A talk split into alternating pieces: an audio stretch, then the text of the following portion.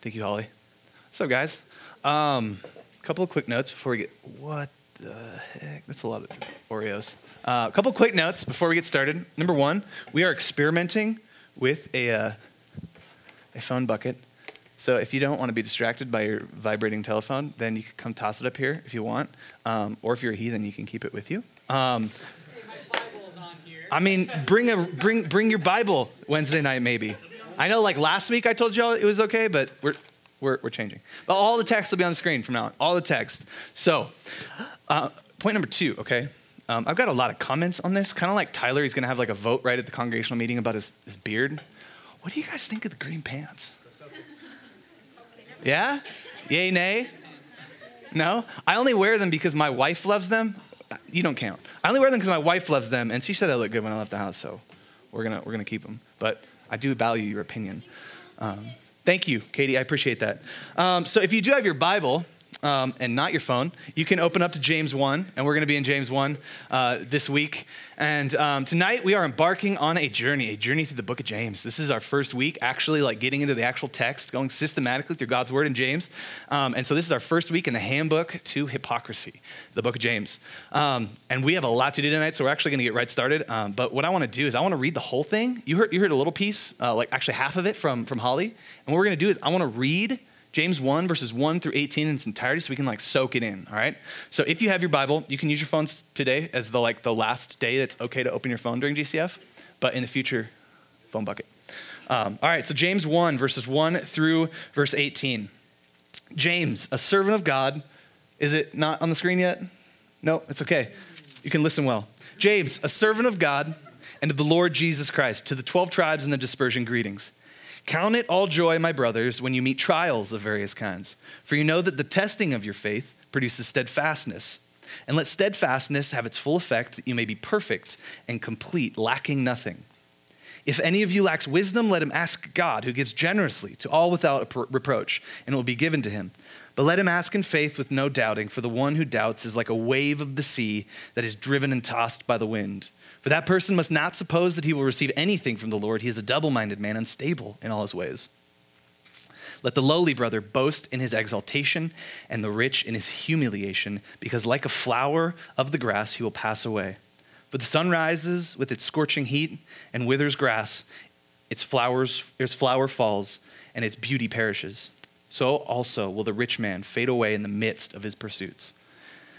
Blessed is the man who remains steadfast under trial, for when he has stood the test, he will receive the crown of life which God has promised to those who love him. Let no one say when he is being tempted, I am being tempted by God, for God cannot be tempted with evil, and he himself tempts no one. But each person is tempted when he is lured and enticed by his own desires. Then desire, when it is conceived, gives birth to sin, and sin, when it is fully grown, brings forth death. Do not be deceived, my beloved brothers. Every good gift and every perfect gift is from above, coming down from the Father of lights, with whom there is no variation or shadow due to change. Of his own will, he brought us forth by the word of truth, that we should be a kind of first fruits of his creatures. I want to pray one more time before we get rolling. So, Lord God, we, um, God, we, we need you to understand truth. We need you to reveal truth. Um, our um, to live life faithfully to, the, to your glory, we need to know your truth and we need to understand your truth. And we need to apply your truth. So, Lord, tonight, reveal your truth to us. Um, yeah, we, we, re- we need you. Um, so just be here, be present, open our eyes, open our hearts, um, give us willing and attentive spirits. In the name of Jesus, we pray. Amen. All right, so uh, every story, whether it's a book or a TV show or a movie, they all have conflict, right? There are a couple components that make up like any story, right? You have a protagonist or like plural protagonists, and you have antagonists, so you have good guys and bad guys, and you have conflict and resolution, right? And so, like, those are pieces of like every story. And part of that is the conflict and resolution. Every story has conflict, and every story has some kind of revolution, at least every good one. And um, if, if you've been around, you know, like, my favorite yeah, my favorite story is Lord of the Rings. It's not even close. It's amazing, right? Tolkien was a genius, and the books are incredible. And I've read them a couple of times, but I will say this there are a couple of moments in the movies of Lord of the Rings. How many of you guys seen the Lord of the Rings movies? Oh, sweet. Like a lot of you. Great. So there's a couple moments in the movies that, like, that are, that they surpass the, the beauty of the, of the novels, okay? And uh, one of those moments is, uh, is the end of, of, of the final movie, the final book. And it centers kind of on these two characters that are kind of ancillary characters, uh, these two hobbits named Merry and Pippin, right? And so at the beginning of this story of Lord of the Rings, at the beginning of the trilogy, Merry and Pippin are these, uh, they kind of tag along to this massive quest, this massive conflict in the story. They're just tag alongs. They're kind of ancillary characters, adding a little brevity and humor and fun to the otherwise kind of weight of the, the, the story of the, of the, Lord of the Rings. And so at the beginning, though, th- these two characters are kind of like they're angsty teens, right? They're young, they're rebellious, they're lighting fireworks when they shouldn't. They kind of go on this journey when they shouldn't. They're um, throughout the story, we see they're greedy and selfish and kind of arrogant and petty. Um, and so here, these two these two characters, Merry and Pippin, um, by the end of the story, though, they change out of their pettiness and their greed and their selfishness. And there's this moment at the very end of the final movie where you get to see that transformation in full effect. And um, what, what's happening is I want to paint this picture. There's this big plain, right? And so the armies of, of men are kind of going up against in this final battle against the armies of Mordor, all these orcs and Uruk-hai, these bloodthirsty creatures just out for destruction. And so there's this like huddled mass of maybe a couple of hundred men left. And in, in, that, in that group is two hobbits, Merry and Pippin. And you have the scene of, of these men surrounded by thousands and thousands of orcs. And what happens is, is Aragorn, one of the like redeemer figures in the story, he, he just charges. He says for Frodo and he charges. And you get goosebumps when you see it. And then those goosebumps get bigger because the first two to follow are Merry and Pippin. This tiny, tiny creatures that probably held a sword five or six times are the first two to follow their leader into battle. And so there's this moment where, like, on this massive plain, thousands of orcs, the only three people moving are Aragorn and Merry and Pippin. Soon everyone follows, and it's funny because they get like trampled by all the men because they're so slow because they got these tiny little legs. But that picture and that transformation of Merry and Pippin from these angsty, rebellious, selfish, self centered creatures to these courageous, self sacrificing heroes is kind of is the result of this massive conflict that they enter into throughout the story. They encounter imprisonment, they get tied up. They, they, uh, they, they, don't have enough food to eat. If you know Merry and Pippin in the story, they need food to eat, right? They're the ones that second breakfast comes from. Um, but they encounter all of these trials and struggles. They see cities destroyed. They have friends that die. And they encounter all of this conflict. And my, one of the reasons they're my favorite characters is because you get to see this beautiful transformation happen from and Pippin at the beginning to and Pippin at the end. And it's all a result of the conflict that they faced and the way that they responded to it. And so, our text tonight, the book of James here, it's all about trial, it's all about conflict, and it's all about how we deal with it, respond to it, and think about it. And so, that's what we're after tonight. We want to think differently about trial. We want to think differently about hardship and suffering and the hard things that life throws at us. And so, the big theme for tonight, the big idea that I want, if, if you could take away nothing but this one sentence, this is what I want us to take away. The only object worthy of your faith in trials is a God bigger than trials. The only object worthy of your faith in trials is a God bigger than them. And James opens up in our text in verse 2, like the first thing he says about trials is this in verse 2 Count it all joy, my brothers, when you meet trials of various kinds. He doesn't say if, he doesn't say maybe, he says when. We've talked about this before. Life is stinks sometimes. Life is hard. We live in a Genesis 3 fallen world where we're sinners and everyone else around us is sinners. Excuse me. We live in a place where we will face trials. When you face trials, James says, when it is, it is inevitable. And um, anyone that tells you otherwise, they're either, they're either trying to um, uh, uh, pacify you and delude you into some kind of, kind of complacency, or they're, they're after some kind of, uh, they're trying to sell you something. There will be trials. There, there is no pie in the sky idea of religion or Christianity that makes, that makes um, life absent suffering. And so James says, Count it all joy, my brothers, when you meet trials of various kinds. And he says it's not enough just to endure, as we read, but what is the first thing he says? Count it all joy when you face trials. It's not enough just to endure, just to clench your fists and withstand the onslaught of the cruelty of life. but we have to find joy in it? What does that mean? How am I supposed to find joy in the hardest things in life? And I want you to hold on to that, that question because at the very end, we're going to circle back around to that. But in order to establish how we find joy in that, we need to understand God first. And that's where we're going here. Um, read on with me. Count it all joy, my brothers, when you face trials of various kinds, for you know that the testing of your faith produces steadfastness, and let steadfastness have its full effect, that you may be perfect and complete, lacking nothing. Um, this is the Bible describing exactly what Merry and Pippin went through to arrive at their transformation. What does the end of that verse say? A more complete, a perfect you is a result of what? Steadfastness through trial. We, we, we have a lot of self help, right?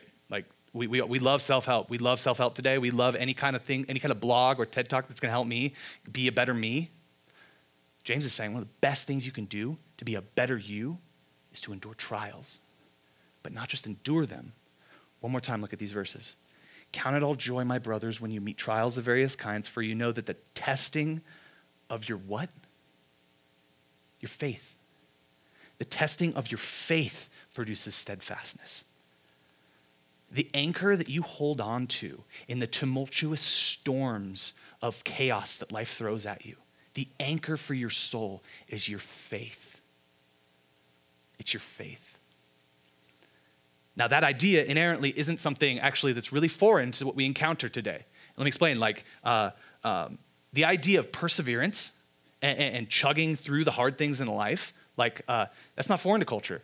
Uh, it's only foreign to culture in, in the object of what it is you having faith in amidst those struggles.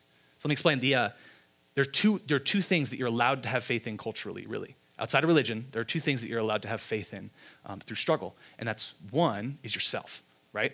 Like believe in yourself. That's every Disney movie ever. Believe in yourself, know yourself, be yourself, right? It's this a priori belief in the individual as supreme, as with the ability to cope and handle and deal with everything that life throws at you. So that's the first one, faith in yourself. Or second, it's faith in your group, your collective identity as, as some kind of small group or even even at the largest scale, humanity itself. Like we have the ability, we are good, we can handle this. We're going to handle global warming. We're going to handle everything that life and circumstances throw at us. It's the a priori belief in the collective.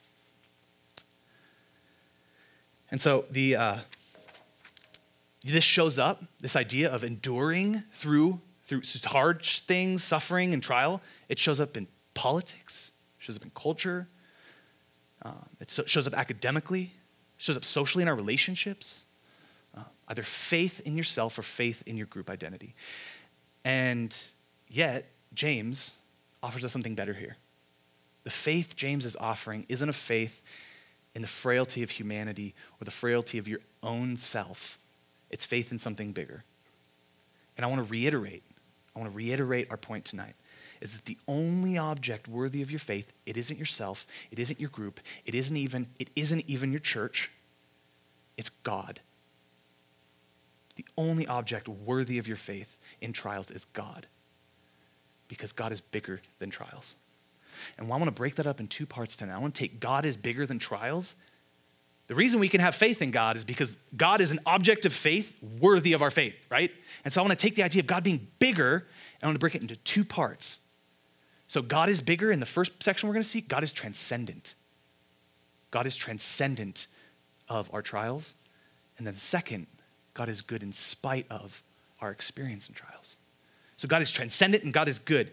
And I want to read verses 5 through 11 again. And this is where we see God as, as bigger, as transcendent and above our trials. So let's read uh, verse 5. If any of you lacks wisdom, let him ask God, who gives generously to all without reproach, and it will be given him but let him ask in faith with no doubting. For the one who doubts is like a wave of the sea that is driven and tossed by the wind.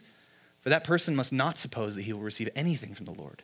He is a double minded man, unstable in all his ways. Let the lowly brother boast in his exaltation, and let the rich in his humiliation, because like a flower of the grass, he will pass away. For the sun rises with its scorching heat, with its scorching heat, and withers the grass. Its flower falls and its beauty perishes. So also will the rich man fade away in the midst of his pursuits. So, what the heck does transcendent mean? And where's transcendent in there? Well, basically, like transcendent just means above and beyond our human experience. It means like above and beyond the limitations of what we can know, what we can understand, what we can think, what we can believe, right? Um, and J- our examples in here, James that gives us, it might help us understand that um, if you're not tracking with that. But so, so, so he says in the very first verse of that, verse five, if any of you lacks wisdom, let him ask God, who gives generously to all without reproach, and it will be given him. God is transcendent because God is the creator of the cosmos. He created the universe. That includes the intangibles of thought and reason and wisdom. God is the originator of wisdom. God is the source of wisdom, and God is the giver of wisdom. God transcends wisdom. He lives above and beyond and, and, and above wisdom because he is the creator of wisdom. And James make this, makes this point specifically about wisdom because wisdom is necessary for us, you and I, as we wrestle through life, as we hit trials. Wisdom is necessary. And let's clarify what wisdom means, though, real quick. Like, wisdom isn't, let's put wisdom isn't merely the possession of truth, but it's your application of it as well. Wisdom isn't just your possession of truth, but it's your application of it as well. We've all heard the phrase, right? Like what it's not how you it's not what you said, it's how you said it, right? Like if you've ever been in any kind of relationship, like I'm married, I we it's not what you said, it's how you said it all the time, right? That's kind of an encapsulation of what wisdom means in the ancient world. See, religious, religious adherence or, or dogmatic adherence to truth, absent context, or absent the, the, the, the uh, personal realities of the people interacting with that truth, that is legalism, that's not wisdom. Wisdom is knowing how to apply truth, knowing how to understand truth and apply it not only to your life, but to the circumstances surrounding you. Does that make sense? Are we tracking? It's a little bit up there, but is that, are we with that? Yeah? Sweet. Um, so I want to give an example of that first, actually. I think a really, really helpful one because most of y'all are under 21 and you live on a university campus, and alcohol is something y'all face probably weekly. Um, do we think alcohol, in and of itself, is a bad thing? No. No. No. God gives us instructions on how to use alcohol, right? Like Jesus made wine, right? He, the, a part of the, the sacrament of um, the Lord's Supper was wine. Alcohol isn't in and of itself a bad thing. But we can be wise or unwise in how we use it, right? Like, for example, God's word says drunkenness off the table, right? That is an unwise application of alcohol. Or two, like you got a friend that really, really struggles with like going partying and, getting drunk, or you have a parent who like wrestles with alcoholism like I do, like drinking around them, probably a really bad idea, an unwise idea, right? That is unwise. That's a poor application of alcohol. That's third example, probably more specific to you guys. You're under 21, it's illegal. If you drink a beer outside of your parents' home in Montana, it's illegal. That's an unwise application of something otherwise innocu- innocuous. Right? Does that make sense what wisdom is? It's not just truth, it's the application of truth to our life. And so the point that we're making here is, is, is that if you're confused about how to deal with trial, about struggle in life, if you're confused about how to apply the gospel and apply all these truths you know about who God is and who you are and what the Bible says about what you're supposed to do, if you're confused as to how to apply that, that's okay. Ask God. It's not wrong to be ignorant. It's not wrong to, to, to be immature or a young believer and not understand how to apply God's truth. James says, ask God for the wisdom that you lack because God transcends wisdom. God is transcendent above our trials. He is transcendent above wisdom. And in application, this means two things. Ask, that verse means two things asking God for wisdom. One, prayer. The obvious. Ask God, right? Asking God is prayer right? Make sense? Pray that God would open your eyes to the proper application of truth. Pray that God would open your eyes and open your heart to the proper application of his truths. And prayer because we believe in a sovereign God, a God that meticulously rules the universe. Um, there's like, here's a, here's a reality for you guys, okay? You guys live like, some of you for the first year, this is your first year living outside your parents' home, making your own decisions, living life on your own meaning you're getting experiences and you're faced with choices and challenges that you've never faced before on your own. And so there's this like there's this this idea that you're kind of feeling your way through it, right? Like you're experiencing it, and the only way that you can experience it is by experiencing it for the first time. You know what I mean? Does that make sense? You seen Bird Box, the movie on, on Netflix, right? They got the blindfolds on. That's kind of how you guys are experiencing life right now as adults. You're in your first couple years of living life on your own. And you're feeling your way through it. One of our pastors puts it this way you're living your life in Braille, right? You're feeling your way through it. Um, and it's reasonable that you don't get it exactly right every time. It's reasonable that you don't have all the answers, that you don't have the wisdom to apply God's word in its entirety to your life. That's a reasonable thing. James is acknowledging that for us. But that is no excuse.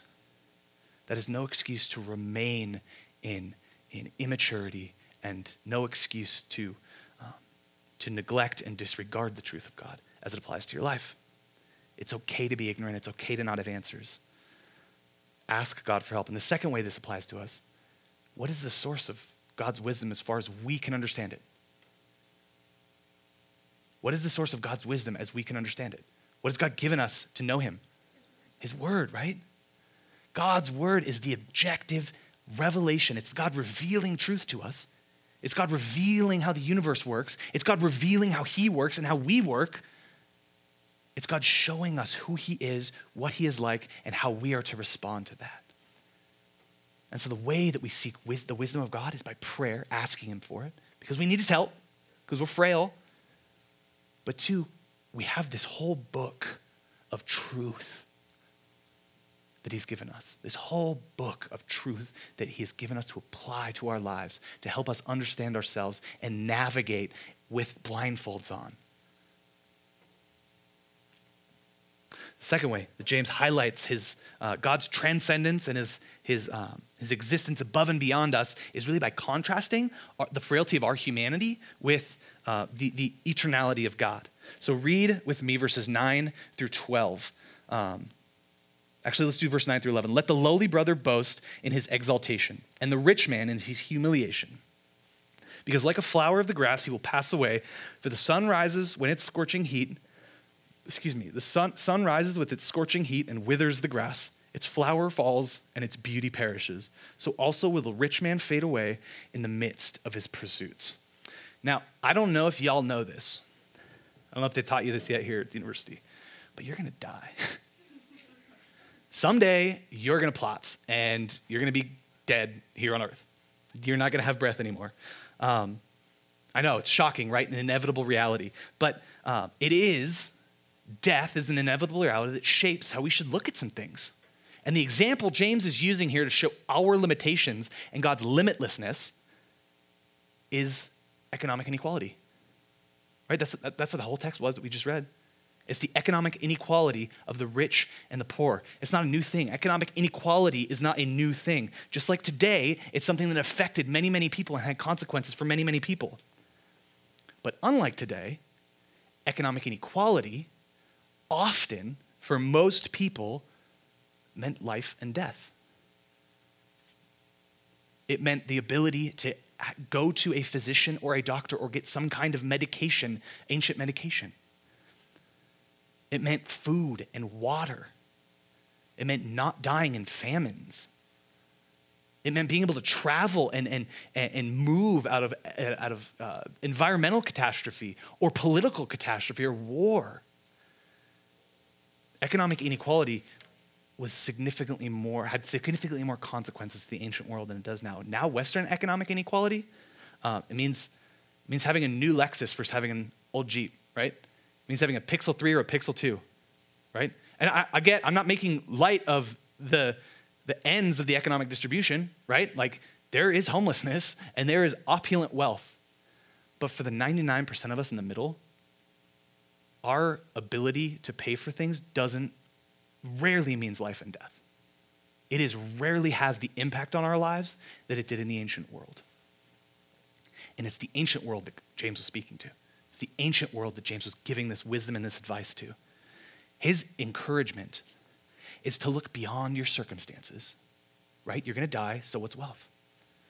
It's to look beyond your immediate circumstances, the immediacy of economic inequality, and to look beyond it. poverty and possessions, poverty and in wealth, it only lasts a lifetime, but poverty of the soul lasts for eternity. Meaning, don't take too much confidence in what you have, and don't be too distraught by what you don't. Because even poor Christians today, and even poor Christians who lived only 15, 20, 30, 40 years, had Jesus. Even poor Christians have Jesus. James's larger point outside of this is facing adversity and discrimination and suffering and trial, it doesn't make you any less Christian. Facing trial doesn't make you any less Christian. As we said earlier, it's inevitable, right? James calls us to have a faith not in ourselves and not in each other and not in humanity and not in any kind of social system. James calls us to have faith in a God that transcends wealth, that transcends circumstances, that transcends our wisdom, that transcends us. See, we are limited by our lack of everything. We are limited by our lack of wisdom. We are limited by our own frailty and our own failures and weaknesses. God is limited by nothing. God exists outside of your trial. He could see further than you can. And so we have faith in God, reason number one, because he is bigger, because he transcends our trials. Reason number two, let's read James 1 12 through 18. Blessed is the man who remains steadfast under trial. For when he has stood the test, he will receive the crown of life, which God has promised to those who love him. That's eternity, right? Let no one say when he is tempted, I am being tempted by God, for God cannot be tempted with evil, and he himself tempts no one. But each is tempted when he is lured and enticed by his own desire, then desire, when it is conceived, gives birth to sin. And sin, when it is fully grown, brings forth death. So do not be deceived, my brothers. Every good gift and every perfect gift is from above, coming down from the Father of lights, with whom there is no variation or shadow due to change. Of his own will, he brought us forth by the word of truth, that we should be a kind of first fruits of his creatures. The second reason that we can have faith in God and not ourselves amidst our trials is because God is good and we are not. You see, we have to put faith in God and not ourselves, not humanity in any kind of capacity, because there is nothing good inside of us outside of what God has graciously given us. What James just said in that first paragraph, residing in your desires, residing in my desires, in our souls, is a desire for rebellion. It's a need for satisfaction at the expense of all else we are not the origin of anything good. And this is a hard pill for us to swallow. Uh, read verses 13 through 15 again and feel the weight of it. Let no one say when he is tempted, I am being tempted by God, for God cannot be tempted with evil, and he himself tempts no one. But each person is tempted when he is lured and enticed by his own desire. Then desire, when it is conceived, gives birth to sin, and sin, when it is fully grown, brings forth death. We are not the origin of anything good. In fact, we are often the origin of most of our suffering. Anything good that we produce or anyone around us produces is the grace of God. And you're like, well, wait a second. Nothing good? Like nothing, right? Like nothing good comes from humanity. What about like soup kitchens? What about nonprofit organizations? What about like Doctors Without Borders, right? What about like love in marriage? That's good. That's a human institution, right? What about all those good things? What about good virtues like kindness and generosity? And I'd agree with you, those are good things. Those are great things. Those are virtuous things. But read James 16 and 17 with me. Do not be deceived, my brothers. Every, every, not some, not a lot, not much, not most, every good, every good and every perfect gift is from above coming down from the Father of lights, with whom there is no variation or shadow due to change. The point is not to say that good doesn't exist. The point is not to say that good things are bad things. The point is to recognize that human good, any kind of good you and I can experience in life, we are not the source of it. So, faith in ourselves as we are some kind of unique pinnacle of evolutionary biology, because we know virtue and good and we can define morality, God's word says the only source of good is God.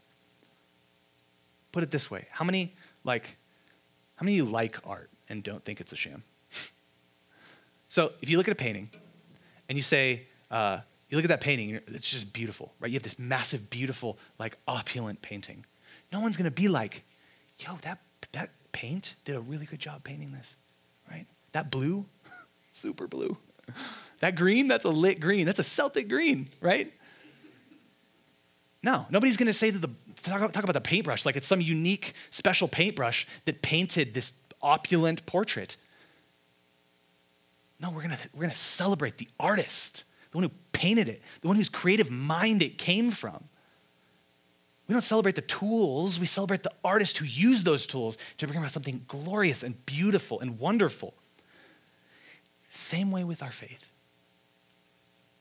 Anything good we produce, we are the tools, we are the outlets for God's grace and goodness. Meaning anything good in us is a direct gift of God. We are the tools, we are the paint, we are the paintbrush in God's hands. So no one in their right mind would celebrate the goodness of humanity outside celebrating the wonderful kindness and graciousness and the generosity of God. So God is good and we are not. For some of us, the, uh, the idea of trial. That was what we started with, right? The idea of trial. That's what this text is about, right? Trial, suffering, pain. How do we live through life through the hard? The idea of trial is, is kind of, it's a little distant, right? Like we're in the midst, some of us are in the midst of, you know, hashtag the good life, right? That's our, that's that Instagram post, right? Hashtag the good life. Some of us aren't wrestling with a lot, man. We, we, we're doing well in school. We got a good job. We got a good group of friends to play volleyball with and throw balloons at each other and stack Oreos. Like, life's good, right? Some of us, trial doesn't seem real present. And then uh, there are a lot of us, I'd imagine, where suffering and trial is a present reality. Like we're walking through something right now. It can be something just like you're, you're in a you're in A&P. You're in a tough, tough class where you got to memorize like everything in the universe, basically to pass A&P. And you're, you're, you're daunted at the prospect of even getting a C in that class, much less doing well and getting an A or B. Um, even deeper, say like, um, like you're, you're really, really wrestling with the financial reality of being a student. Like, holy crap, I'm on my own, that's dope, but I'm on my own, that sucks. How do I pay for things? do I have to get a job? You get this looming future of student debt. And you gotta like live right now, you gotta pay for nachos at Jakers, right? And so you gotta think about getting a job, but a job is also going to take away from your studies and it's going to take away from time with your friends and all the other things you got going on in life. And so there's this weight, this like oppressive burden of this financial reality of, as a student. And then even deeper still, man, I know some of us in here really, really wrestled with some really challenging circumstances in life. Like death of a family member, a tough prognosis, a diagnosis we weren't expecting, something really, really challenging something deep, deep. It's okay to be confused amidst trial. It's okay to be confused when those things arrive. It's okay not to have all the wisdom in the universe to apply the truth of God to every circumstance. It's okay to acknowledge your limitations as broken people that can't produce good without God. It's okay to acknowledge your limitations and people that are going to die, people that have literal limitations on your cognitive ability, on your, the length of your life, your physical ability to, to work and do things, and get school done and have friends and do all these things. It's okay if you if you're relying and trusting. That's really gross. It's okay if you are relying and trusting. It's okay to be confused if you are relying and trusting on the transcendence and the goodness of God. So that begs the question what if I'm not? What if I'm not relying on God? What if I'm not having faith that God is big or that God is good? I want us to track back a little bit to James 1 5 through 8 and see what God says about that. See what James says about that. So, verse 5 If any of you lacks wisdom, let him ask God, who gives generously to all without reproach, and it will be given him. but let him ask in faith with no doubting. For the one who doubts is like a wave of the sea that is driven and tossed by the wind. For that person must not suppose that he will receive anything from the Lord. He is a double minded man, unstable in all his ways. That's pretty heavy, yeah? You're like, you, James just said it's okay not to have all the wisdom, but now you're saying it's not okay to, to not, to doubt a little bit? Like, help me out here. Well, what does James contrast doubting with in there? What does he contrast it with? That's not rhetorical. Give me something. Faith. Who said that? Nice. Faith. James is contrasting doubt with faith. See, doubt means an unwavering confidence in your own goodness or your own ability to solve your problems. Doubt means an unwavering confidence in your group or humanity or the government or your family to solve all of the trials you face? Doubt is to not believe, as I said, that God is transcendent and good.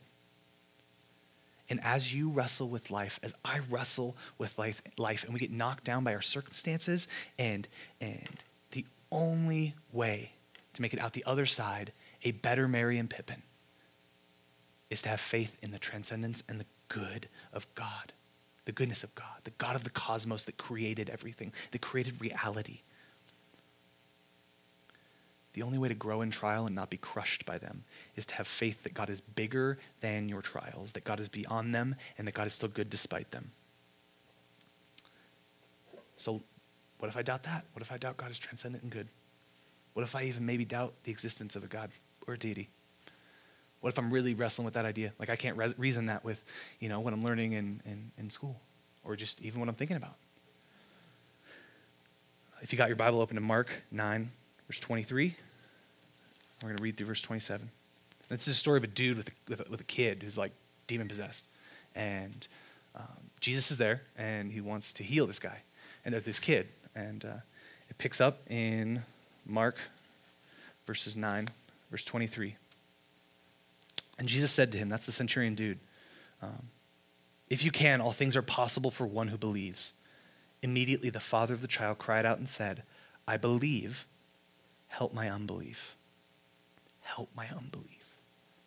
And when Jesus saw that a crowd came running together, he rebuked the unclean spirit, saying to it, You mute and deaf spirit, I command you, come out of him and never enter him again. And after crying out and convulsing him terribly, it came out, and the boy was like a corpse, so that almost so that most of them said he is dead. But Jesus took him by the hand and lifted him up, and he arose. Jesus says in Matthew 20, if faith as small as a mustard seed can move mountains. Faith as small as a mustard seed, God will work wonders. The father of this boy acknowledged his frailty. He acknowledged where he was weak, where he was limited, where he was not good, where he was unbelieving He cried out to God, Help me in my unbelief. And Jesus still acted miraculously for his good, for his son's good, for the good of his family, for the good of their community. The encouragement of our text tonight is also the weight of it. Doubt, seen rightly, is just an acknowledgement of not just our physical and mental and emotional insufficiencies, but our spiritual ones too. And that is why we need Jesus because we are insufficient. Doubt, seen rightly, is acknowledging that we are insufficient. Are you tracking? Yeah? You see, the only way uh, that we can be sufficient is through the cross of Jesus. The gospel, as we said last week, reconciles us back to the God that we rebelled against. But the gospel also matures us as we embark on life as a Christian. And to put it this, this, this way, there's one of the pastors at our church says this, like I'm a, he calls himself a man of 10,000 little truths. Meaning, as a Christian, he's just stacking different truths from God's word on top of different truths from God's word. And so it grows to the point where he matures in Christ. Meaning, if you're wrestling with doubt, man, it's rest in what you know. What do you know? Jesus right? Jesus loves you. Jesus died for you. Jesus wants to redeem and love you and, and, and give you new life Rest in what you know. Start with the little things. Start with Jesus. And then as you as you grow a little bit more, you can start to believe and like start to understand what justification means, what these big Bible words mean for your life, and then you can get a little wisdom, right? Get a little bit of that wisdom and learn to apply that to your life. And then as you grow even more, you learn you learn about God and the universe and, and, and sin and how it affects all of us. And you grow a little bit more the full perfection James is talking about in verse 4 that we grow into doesn't happen overnight. Doesn't happen overnight. It happens through trial, through struggle, through pain and suffering. See, if you want to grow your faith, if you want to doubt less, the bigger the object of your faith is, the bigger your faith can be. The bigger that you believe God is, the more you can trust Him, the more you can hope in Him. So, the best way to tackle your faith, your doubt, it's to believe in a bigger God than you did yesterday. And as James says in verse 4, James says in verse 4, right? And let steadfastness have its full effect. What's the full effect of steadfastness through trial? That you may be perfect and complete, lacking nothing. So you can be a better you you can be a better you. Well, what the heck does that mean? Look at 2 Corinthians 3.18. 2 Corinthians 3.18 says this, And we all with unveiled face, that's us seeing God, beholding the glory of the Lord, are being transformed into the same image. That's the image of Jesus. We're being transformed to be like Christ from one degree of glory to another, to something altogether different. This comes from the Lord who is Spirit. A better you has nothing to do with you. A better you is Christ in you. See, what is admirable and lovely about Merry and Pippin is they weren't even the same people they were. They were new people altogether. They were new hobbits. The best version of you isn't you at all, but Christ in you. We cannot transcend our circumstances. We cannot hope and trust in our own goodness amidst them. The good news is we don't have to. We don't have to. That's the good news of the gospel. This is what allows you and I to face even the most dire of circumstances with joy. We can have joy in the hardest things in life because we have a God who is bigger than our trials. We can rejoice in the hardest things in life because God is bigger and God is good, and we know that. We can rest and rely and trust in that. So tonight, walking away, feel the weight of doubt. Feel the weight of your doubt. And then throw it on the cross. Throw it on the gospel. Rest in what you know. Believe God is bigger tomorrow than you did today. Because the, ob- the only object worthy of your faith in anything is a God bigger than your trials. Let's pray. Lord Father, thank you so much for um, your word. God, thank you for truth. Lord, uh, as we said at the outset, we are frail and broken humans, and we are incapable of handling our own situations, much less understanding them, Lord. So, Father, we, we ask for you to reveal truth to us, and Lord, we ask for your wisdom in how to navigate life with blindfolds on. Lord, let us long for you those desires that James talks about, Lord, let change those. Give us new desires. Make us new creations that long for your joy. Lord, we love you and we need you. We need you to reveal truth to us and help us apply that truth. So, Father, it's in the name of Jesus we pray. Amen.